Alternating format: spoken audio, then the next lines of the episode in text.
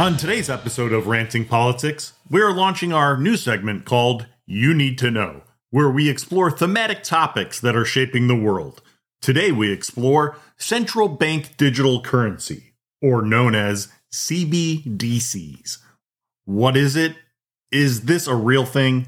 Well, some quick points are 90% of the currency in the world today lives in a country that is working to develop a CBDC it's directly tied to a country's currency. It's a digital representation of the dollar. It is pegged to fiat money, and the government issues the CBDC, unlike crypto stablecoins. It is considered legal tender and removes the need possibly for bank accounts. Broadly speaking, there are two kinds. Retail versions are issued to the public. Consumers can own in wallet use in everyday life like your debit card. This is the method the US and Bahamas are rolling out. The wholesale version is used by financial institutions. Think international transactions. They use a digital ledger to combat fraud. Countries focus on this are Singapore and Saudi Arabia. Now, CBDCs are not cryptocurrency. The number one difference is centralization.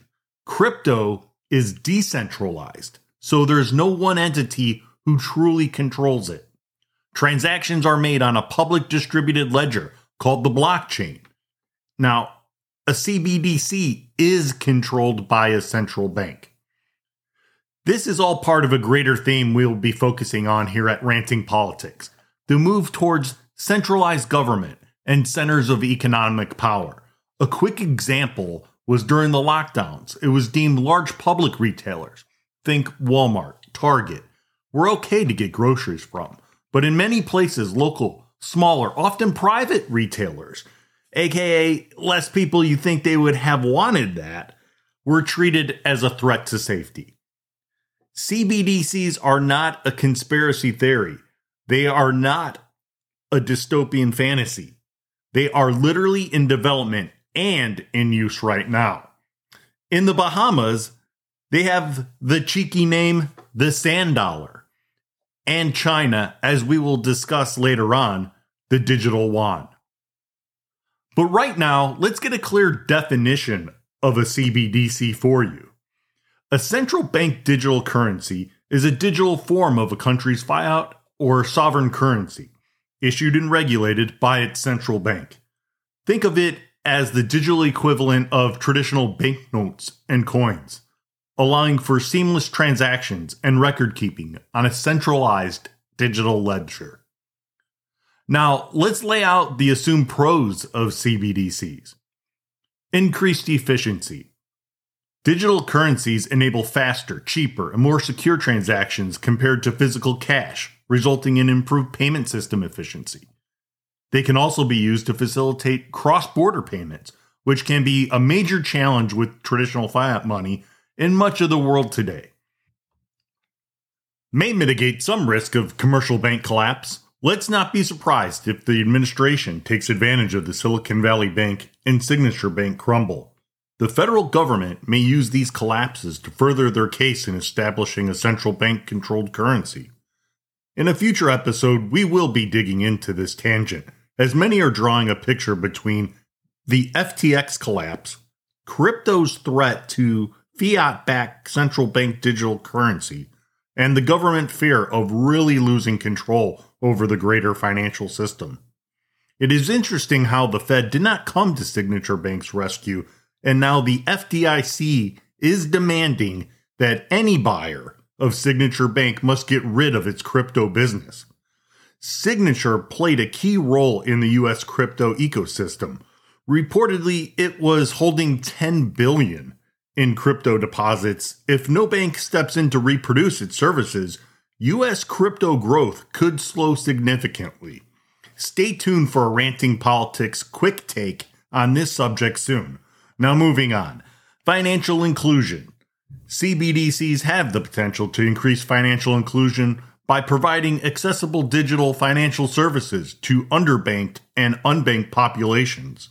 This can be particularly beneficial for people in developing nations where access to traditional banking services is limited. CBDCs could provide central banks with more effective tools for implementing monetary policy, including real time data on transactions, and, for example, the ability to apply negative interest rates directly to digital currency holdings, which, if you can lower, let's mark now in the con section punitive or currency restrictions immediately being enabled. Let's quickly look at how this situation recently manifested in Canada last year during the trucker protests in Ottawa. When Prime Minister Justin Trudeau decided to invoke his country's 1988 Emergencies Act for the first time in Canadian history to quell the unrest, it gave the police sweeping new powers to go after the finances of the protesters. The government worked with financial institutions and literally froze the bank and credit accounts of over 200 nonviolent protesters. If CBDCs were in place, they could have instantly frozen anyone's ability to pay for food, gas, or even their heating bill. The Canadian government, without shame, publicly stated the measures were eventually lifted because they were intended to pressure protesters to leave the city streets, which did not entirely work. They admitted to using financial lockdown in order to coerce compliance. Remind me again why streamlining monetary policy is a pro? Moving on. Reducing counterfeiting risk. As digital assets, CBDCs are less susceptible to counterfeiting compared to physical banknotes, improving overall trust in the currency. Now, there are serious cons of CBDCs. The impact on commercial banks.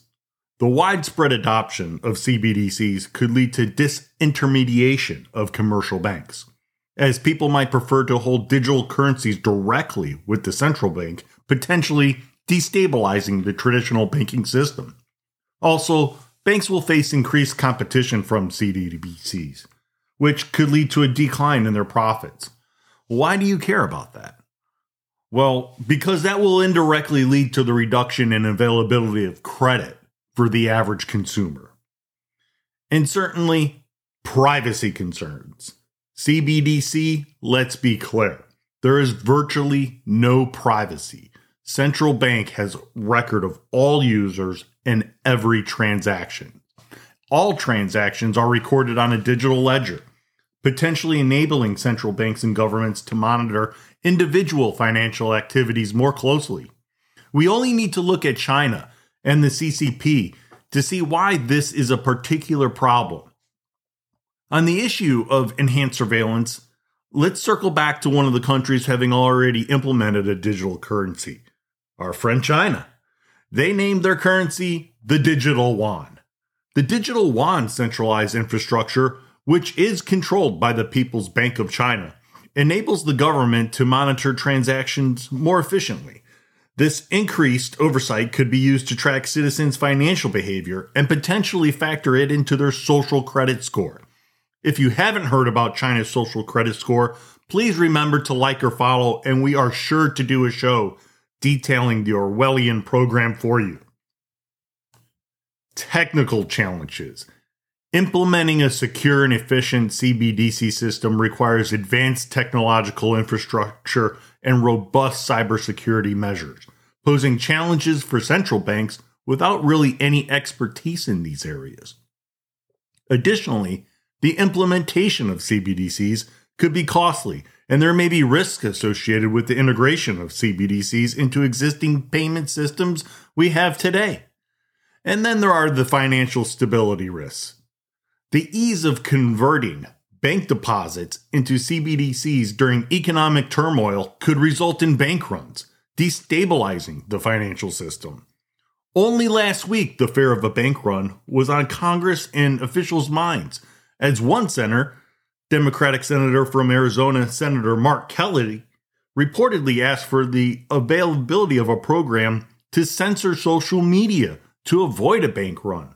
And CNN reported Senator Richard Blumenthal, a Democrat from Connecticut, also warned he and his colleagues would not tolerate, quote, any backsliding or retrenching by firms for failing to take action against dangerous disinformation. He went on to demand companies keep using, quote, the same kind of robust content modification that was performed during 2020. So, where are we heading? Central bank project papers on the subject give us a hint toward a hybrid system being launched first. The initial implementation of retail CBDCs would operate in parallel with physical money and in parallel with the traditional banking system for the general public. In conclusion, central bank digital currencies present both opportunities and challenges for the future of finance and individual agency. While they offered improved efficiency, financial inclusion, and streamlined monetary policy implementation, they also come with potential risks to the traditional banking system, enormous privacy concerns, and financial stability. The real issue in any centralized system is the core threat to individual freedom and creativity. What is efficient for the centralized government generally is not in the best interests of the people.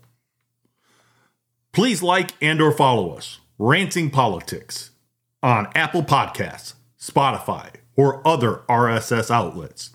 You can follow us on Twitter at RantingRP. That Twitter is at RantingRP. As always, thank you for listening to You Need to Know for Ranting Politics.